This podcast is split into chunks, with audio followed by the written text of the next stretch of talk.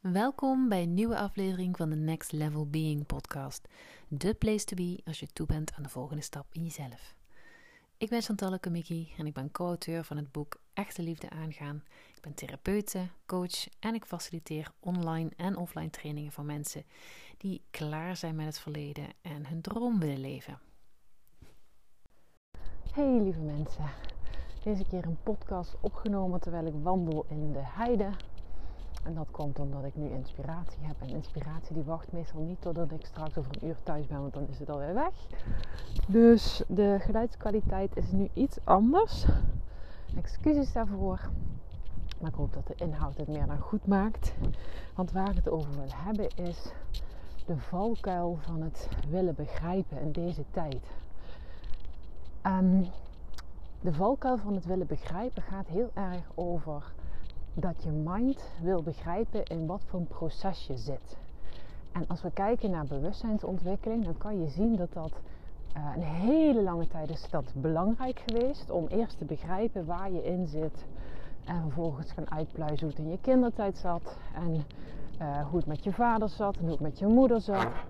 Maar we komen nu in een tijdperk waarin het echt het begrijpen en het willen weten via de mind, dat dat mag oplossen. Wat namelijk veel belangrijker is, is het gaan voelen in het hier en nu. Want wat de mind doet, en dat nogmaals, dat is, het, het is niet verkeerd en soms heb je het ook nog in je proces nodig. Maar de tijd en de energie vraagt nu van je om stil te worden van binnen en gewoon te gaan voelen. Je kunt eventueel trauma of emotionele blokkades niet wegbegrijpen. Je kunt ze alleen voelen. En door het voelen ga je het toelaten. En door het toelaten smelten de opgebouwde patroontjes die je daar hebt neergezet om ooit niet te voelen. Stel je voor, je hebt ooit een, uh, een moeder gehad die als jij boos werd, dat ze jou of een klap verkocht of ze ging je negeren. Nou, dan heb jij misschien geleerd om te gaan pleasen. Om maar uh, het lieve jongetje of het lieve meisje te zijn.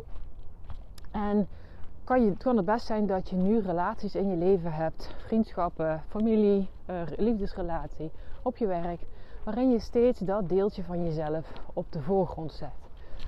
We leven dus nu in een tijd waarin, het, uh, waarin onze patronen aan het oplossen zijn. De maniertjes werken niet meer. En dat is goed nieuws, want die maniertjes die houden ons weg bij de werkelijke vrijheid om echt onszelf te zijn, om je potentie te leven, om um, geluk te ervaren in dit moment, om te leven vanuit liefde en niet meer gebaseerd op angst. En dat is dus het goede nieuws. Het dus leren voelen. Minder willen begrijpen, maar leren voelen. Want het mooie is, als je namelijk uh, gaat, uh, als je het gevoel gaat toestaan, als je zegt: Oké, ik ga aanwezig zijn bij wat er in mijn lijf gebeurt, dan komt dat lijf op een gegeven moment zelf met de eigen wijsheid van binnenuit. Dan hoef je het niet te begrijpen, maar dan wordt het te weten. Want op het moment dat jij, uh, stel, je hebt um, heel veel bij je maag vastgezet uh, daar zit misschien ingehouden boosheid, uh, ingehouden verlangens. Van alles wat je ingehouden hebt, dat heb je in het gebied van je maag, heeft je lijf dat in je celgeheugens opgeslagen.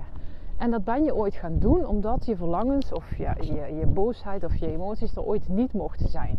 Dus heb je daar een slot op gedaan. Nou goed, dat heeft je lichaam onthouden, dat slot. Ik weet nog wanneer het gebeurde, of situatie.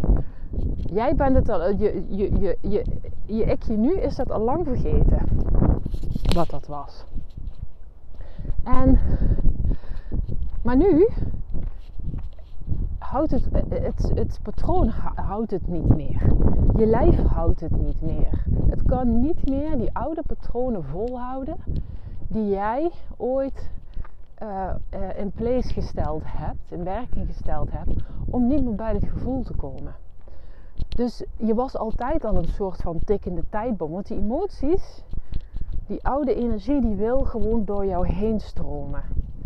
En nu gaat het dus zijn dat je merkt dat je niet meer kunt pleasen.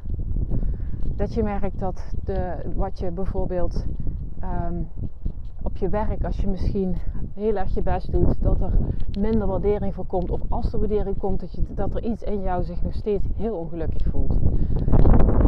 En dat komt dus doordat het niet. Deze tijd staat het niet toe dat die oude systemen, die oude patronen in werking blijven.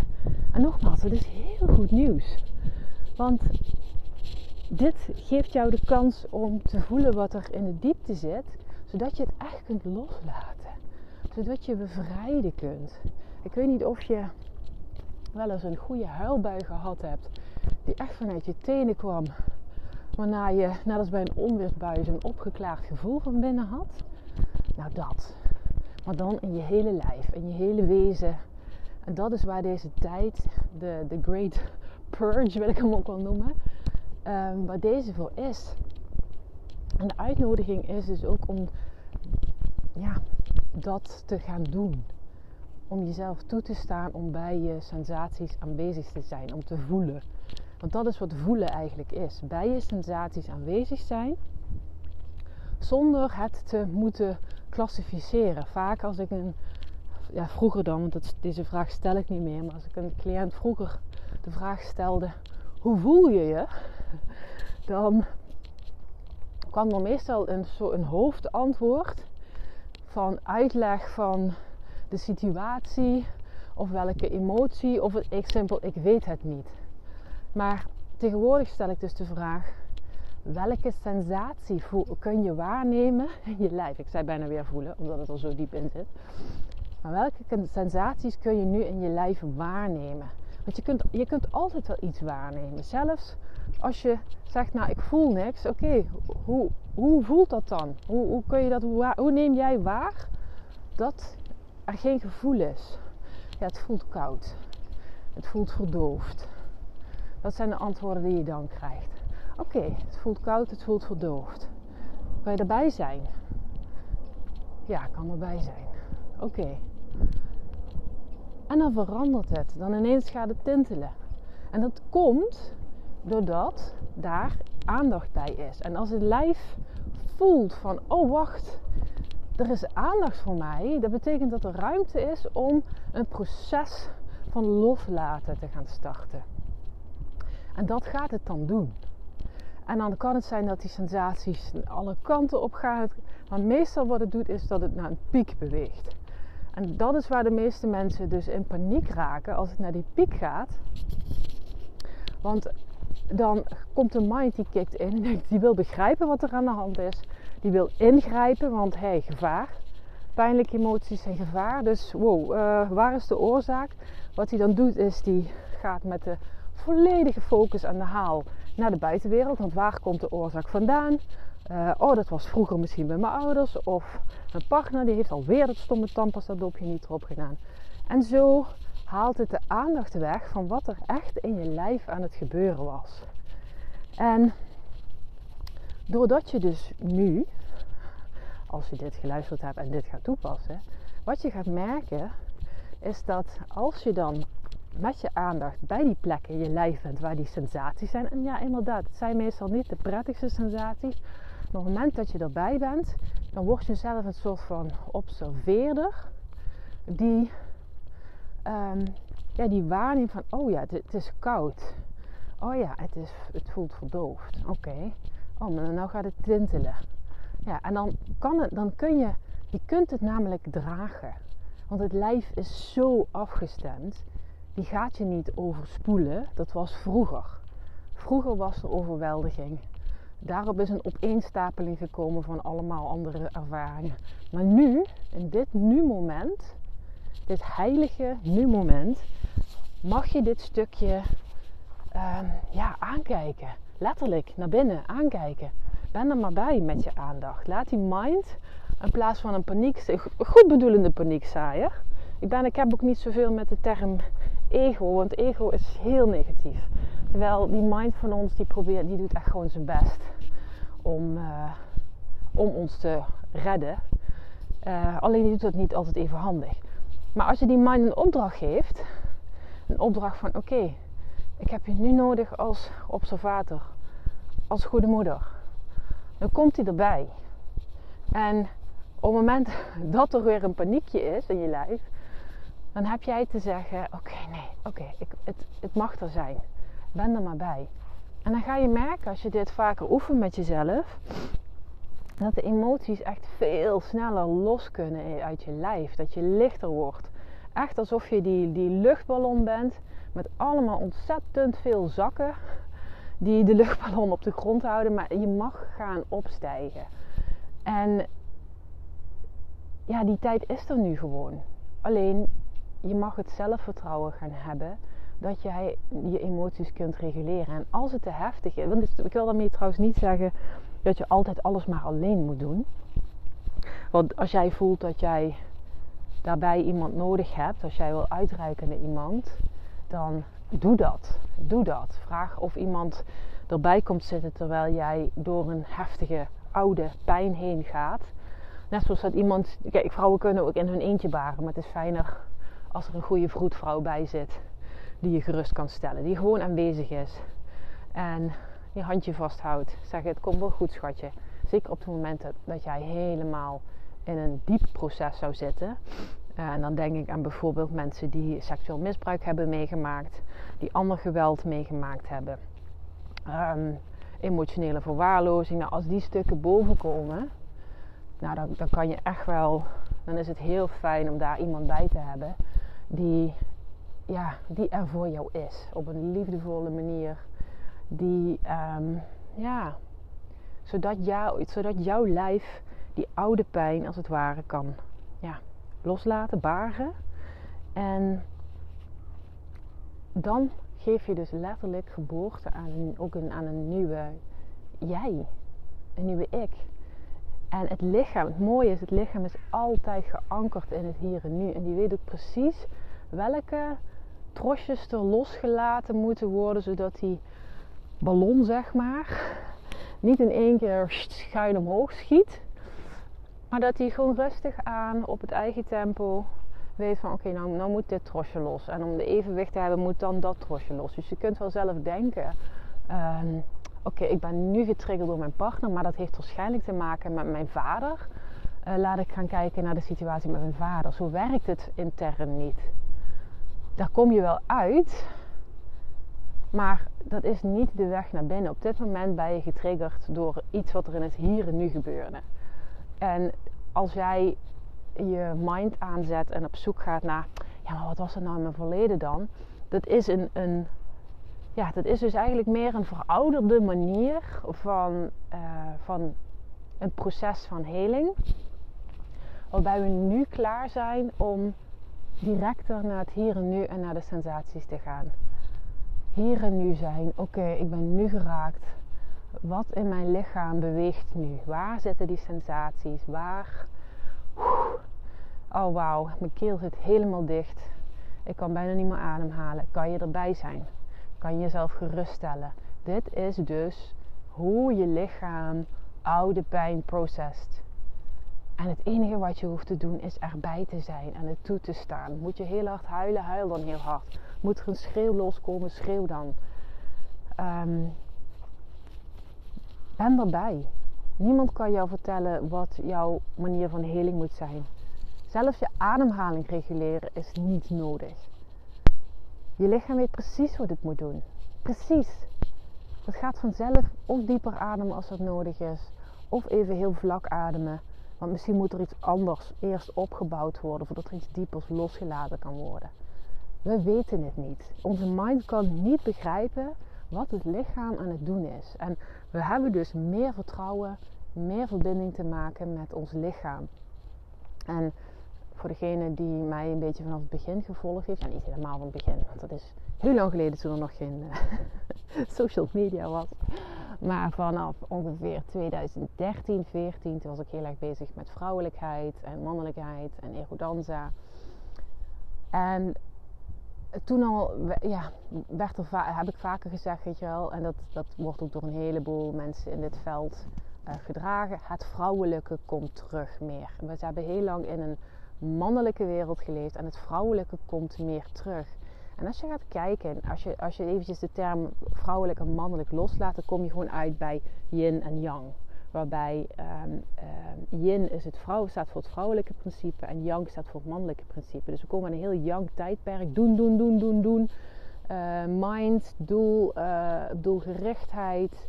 Um, ook de, met wet van de manifestatie. Als ik maar focus op de toekomst en het doel, en dan, dan ga ik wel gelukkig worden. En nu, dat die terugkeer van het vrouwelijke houdt eigenlijk in terugkeer van het voelen. Terugkeer van het aanwezig zijn in het lijf. In het niet weten, in het niet doen. En daar aanwezig te zijn. En daar gebruik je dus als het ware yang of het mannelijke voor als mind, als uh, bewustzijn van hé, hey, wacht, oké, er is iets in het lijf aan de hand. Er is een trigger, dat is een alarmsignaal. Ik moet even stoppen met mijn focus op de buitenwereld. En ik mag beginnen met naar binnen keren. Oké, en dan is die, die mannelijke component van ons, dat jonge deel, dat gaat de space holden. Terwijl het vrouwelijke deel gaat voelen, gaat loslaten, gaat baren wat niet meer nodig is. Terwijl ze ook tevens zichzelf baart in een nieuwe, nieuwe vorm, een vrijere vorm, een, meer ruimte voor liefde. Want alles wat je spendeert aan energie om oude pijn vast te houden, dat kan niet stromen in liefde. Dat kan niet stromen in levensenergie. Dat kan niet stromen in creativiteit. Dus je beperkt je ziel heel erg door uh, je emoties op hun plek te willen houden. En dat doe je met die patronen zoals de Hard Defenders, um, die daarvoor bedoeld zijn, Hard Defenders. Zij beschermen het hart en wat daar allemaal uh, aan pijn zou kunnen komen of geweest is. En het is dus de tijd om die op te lossen, om die, om die te, met pensioen te sturen. Dankjewel. Wauw. En weet je, het is niet eens iets wat je, wat je actief kunt doen, want het gebeurt gewoon. Ze werken niet meer. Hun werking is voorbij, de houdbaarheidsdatum is voorbij. Dus het gevolg is dat je dus ook meer pijn kunt gaan ervaren. Alleen je, je hoeft niet bang te zijn voor die pijn. Het zijn net weeën. En iedereen, ik heb, ik heb nooit, uh, nooit een, een, kind ter wereld gebracht. Um, maar wat ik me voorstel bij een wee is ja, echt onderdeel van, ja, van, van het geboorte geven. En dat kan pijn doen, want er moet een opening komen. Er moet iets, er moet iets door, er wil iets groots losgelaten worden. En alles wat ooit te veel voor ons was om te verwerken, dat is trauma. En er zijn nog een heleboel mensen die me voor gek verklaren als ik uh, bijvoorbeeld uh, zeg dat uh, als je een kind vaker negeert als het behoefte heeft, of als je een kind beschaamt dat dat een trauma is. Want een trauma dat klinkt wel heel erg zwaar, Chantalle. En dan denk ik, ja, maar dan weet jij dus niet wat trauma werkelijk is. En dat, um, dat zag ik ook als reactie ergens in een of andere flutkrant op de zomergasten aflevering van Bessel van der Kolk dat het gevaarlijk gedachtegoed zou zijn. Maar wat die man uitlegt is gewoon wat trauma is en hoe het werkt en hoe het opgelost kan worden. En dat het eigenlijk niet heel moeilijk is. De angst voor de pijn is wat ons gevangen houdt. Dat houdt ons gevangen in een leven gebaseerd op angst. En de tijd die er nu is, met het instorten van niet alleen de systemen buiten ons, maar ook binnen ons, die zorgt ervoor, die helpt je als het ware ook om snel door die pijn heen te gaan. je gaat het merken dat, let maar op, als je vandaag ergens in geraakt wordt, het hoeft niet een heel groot diep thema te zijn, maar het kan een kleine ergernis zijn. Dus iemand doet iets en merk me op hoe, hoe, erg je geneigd bent om ja, dat je, niet hoe, je geneigd bent, maar dat je mind, of je nu wil of niet, die richt zich, nou, dat is een koplamp op dat wat de ander gedaan heeft, dat jou zo ergert. En die gaat daarover, in Limburg zou je zeggen, knauwelen. Die gaat daarover zitten bakkeleien, die gaat daarover zitten nadenken en doen. En dat, dat kan toen en doet het alweer. En waarom? En we hebben er een gesprek over gehad. En zo irritant. Ik ga er wat van zeggen. En bla bla bla bla. Of niet. En... Maar nu na het luisteren van deze podcast wil ik je uitnodigen om, als je dat merkt, en dat kan, dat kan heel meteen zijn, heel direct zijn, als je voelt ergernis en oh, je gaat meteen naar binnen. Maar het kan ook zijn dat je na een uur dat je erover moet erger bent, dat je denkt, oh wacht even, ai, ik, ja oké, mijn mind heeft het overgenomen. Ik ga er even mee zitten, want in je lijf, ergens, kun je sensaties waarnemen die de ergernis uh, veroorzaakt. En dat kan zijn dat je een soort van, ik noem maar eens wat, als ik nu denk dat ik me geërgerd voel, dan voel ik een soort van onrust tussen mijn schouderbladen. Um, er zit wat spanning in mijn arm en mijn hand. Um, maar dat is als ik er nu aan denk. Als ik me even voorstel waar de coördinaten van ergernis zitten. Uh, want ja, we hebben eigenlijk allemaal wel een soort van gevoelscoördinaten van onze emoties. Bijvoorbeeld verdriet, dat slaat bijna altijd op je hart, longen en keel. Uh, boosheid zit vaak uh, in, in, in, een hele andere uh, posture ook, een andere houding. misschien samengebalde vuisten, meer je kin naar voren, vertrokken gezicht. angst, dat is meer een bevriesstand. kou. En zo heeft dus iedere emotie zijn eigen um, coördinaten. Het enige wat je hoeft te doen is die coördinaten op te sporen in jezelf. En daar heel nieuwsgierig bij te zijn. Net echt serieus, net alsof je een klein kindje voor je hebt waarvan je denkt: hm, het kindje zit niet lekker in zijn vel. En dan ga je daarbij zitten. Oké. Oké, oh ja. Voelt niet fijn. Nee, het voelt niet fijn. Waar voelt het niet fijn? Wat kun je waarnemen? Ja, oké. Oh, daar. Oeh, daar is het niet prettig. Nee. Oh, ben er maar bij. En dan ga je merken dat die sensaties veranderen. Misschien zat het eerst bij, uh, ik noem maar wat, in je, in je handen. En daarna merk je ineens dat je hart gaat opspelen. En wordt dat gevoel sterker. Beginnen je ogen te prikken, je neus begint een beetje te prikken en merk je gewoon verdriet. En op het moment dat je de tranen toelaat, dan is het moment, en het gaat trouwens niet alleen over tranen, maar het gaat vooral over het moment dat die emoties hun piek bereiken, dan komt er een soort van uh, climax. En bij die climax komt er een ontlading. En in die ontlading komt ook de informatie vrij vanuit die cellen waar dit eigenlijk om gaat. Want het gaat vaak niet om het dopje van de tandpasta. Het gaat erom, hey, ik, word, ik word niet gezien of gehoord in mijn behoeften. En dat is veel ouder. En op het moment dat jij daarbij kan zijn bij jezelf, dan, dan, dan smelt dus zo'n hard defender. Die smelt dan. En dan ben je weer in het hier en nu. Dan ben je niet meer gevangen in het vroeger. En dan is die ander ook niet de grote schuldige. Nee, dit is je eigenlijke pijn. Dit is de eigenlijke echte waarheid die gezien wil worden. En dat is zo mooi. In deze tijd willen we juist de waarheid zien. Kijk maar in de buitenwereld. Ondanks alle bullshit die er gebeurt, we zien het wel. Ik heb me mijn hele leven lang vaak zo eenzaam gevoeld. In alsof ik de enige was die dingen zag. Ik kon ook weinig met mensen praten over de dingen die niet klopten. Of mensen haalden een beetje schouder ophalend hun schouders op. Mensen haalden een beetje schouderophalend hun... Oh ja, nou ja, je snapt me wel. En uh, nu... Joh, het is net alsof ik ineens mijn tribes vind. Van mensen die het allemaal zien en wakker zijn. En ook op deze manier met hun emoties omgaan. En, en met zichzelf omgaan. Goede zelfzorg uh, plegen. En dat is wat je wil. Dat is wat je wil. Dat geeft namelijk de vrijheid. Want je hoeft niet meer te gevangen te zijn in een bankkind dat beschermd wordt door patroontjes van de hard defenders. Die jou beschermen tegen wat er vroeger gebeurd is. Want je kunt nu als volwassene heel anders met jezelf omgaan. Je kunt heel anders omgaan met jouw emoties. Je hebt ze nu te leren reguleren. Dat hadden we eigenlijk allemaal moeten leren toen we klein waren. Maar we werden nou eenmaal opgevoed door mensen die uit een hele andere tijd kwamen dan wij. Die weer opgevoed werden door mensen die uit weer een hele andere tijd opgevoed werden. En het was gewoon, ja, emoties waren in die tijd niet zo belangrijk. Dus er is gewoon een hele grote energetische shift die er plaatsvindt alsof er een golf is en je mag met de golf mee gaan bewegen. Dus het is niet eens zo belangrijk, oh, welke hard defender is er nu precies geraakt en waarom doet hij dat en hoe is het ontstaan? En nee, oké, oké, er is geraaktheid. Oké, ik ga naar binnen. Wat is hier? ai, oh, er is dit deeltje.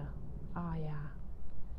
En dan door erbij te zijn, door er liefdevol bij te zijn als een moeder die bij haar kindje is. Die moeder kan het niet voor haar kind oplossen. Die moeder kan niet haar kind um, uh, de emoties van het kind, de verdriet, de angst, de boosheid, die kan het niet doen reguleren in dat lijf. Het kan er alleen maar zijn. En door er samen te zijn, wordt het geco-reguleerd. Dat is alleen de taak van de, van de, van de moeder of de, of de ouder of de, de goede volwassene die erbij zit. En die, die mogen we nu in onszelf terug wakker maken integreren. Want ook jij hebt een goede moeder, ook jij hebt een goede vader. Dat zijn namelijk, dat is de kracht van de archetypes. Archetypes, dat zijn universele blauwdrukken waaruit we onze kennis kunnen opdoen. Als archetypes er niet waren geweest, dan, was, ja, dan waren we niet zo kunnen groeien als mensen als dat we nu gedaan hebben. Want we weten precies van binnen, ah, zo zou het eigenlijk moeten zijn. Anders had het ook nooit zo'n pijn gedaan als wat onze ouders vroeger uh, bewust, onbewust, meestal onbewust gedaan hebben. Um, want dan was, dan was het, als er geen blauwdruk was geweest die waarvan je van binnen wist van zo zou het moeten zijn, dit zou eigenlijk de goede moeder, zo zou zij doen, zo zou de goede vader doen, dan had je geen referentiekader gehad. Maar iedereen weet dat van binnen. Maar je kunt die dus ook zelf aanroepen voor je eigen innerlijke kind. En dat is wat we te doen hebben. En dat zie ik steeds meer mensen doen. En ik hoop dus dat uh, deze podcast, ik hoop ook dat het niet te winderig is. Of dat er heel veel andere geluiden waren. Anders dan, dan heb ik dit allemaal voor niks ingesproken. Maar als je dit hoort, dan uh, vond ik het goed genoeg om te delen. En dan hoop ik dat je er heel veel aan hebt. Voor nu alle, alle liefs en een hele fijne dag.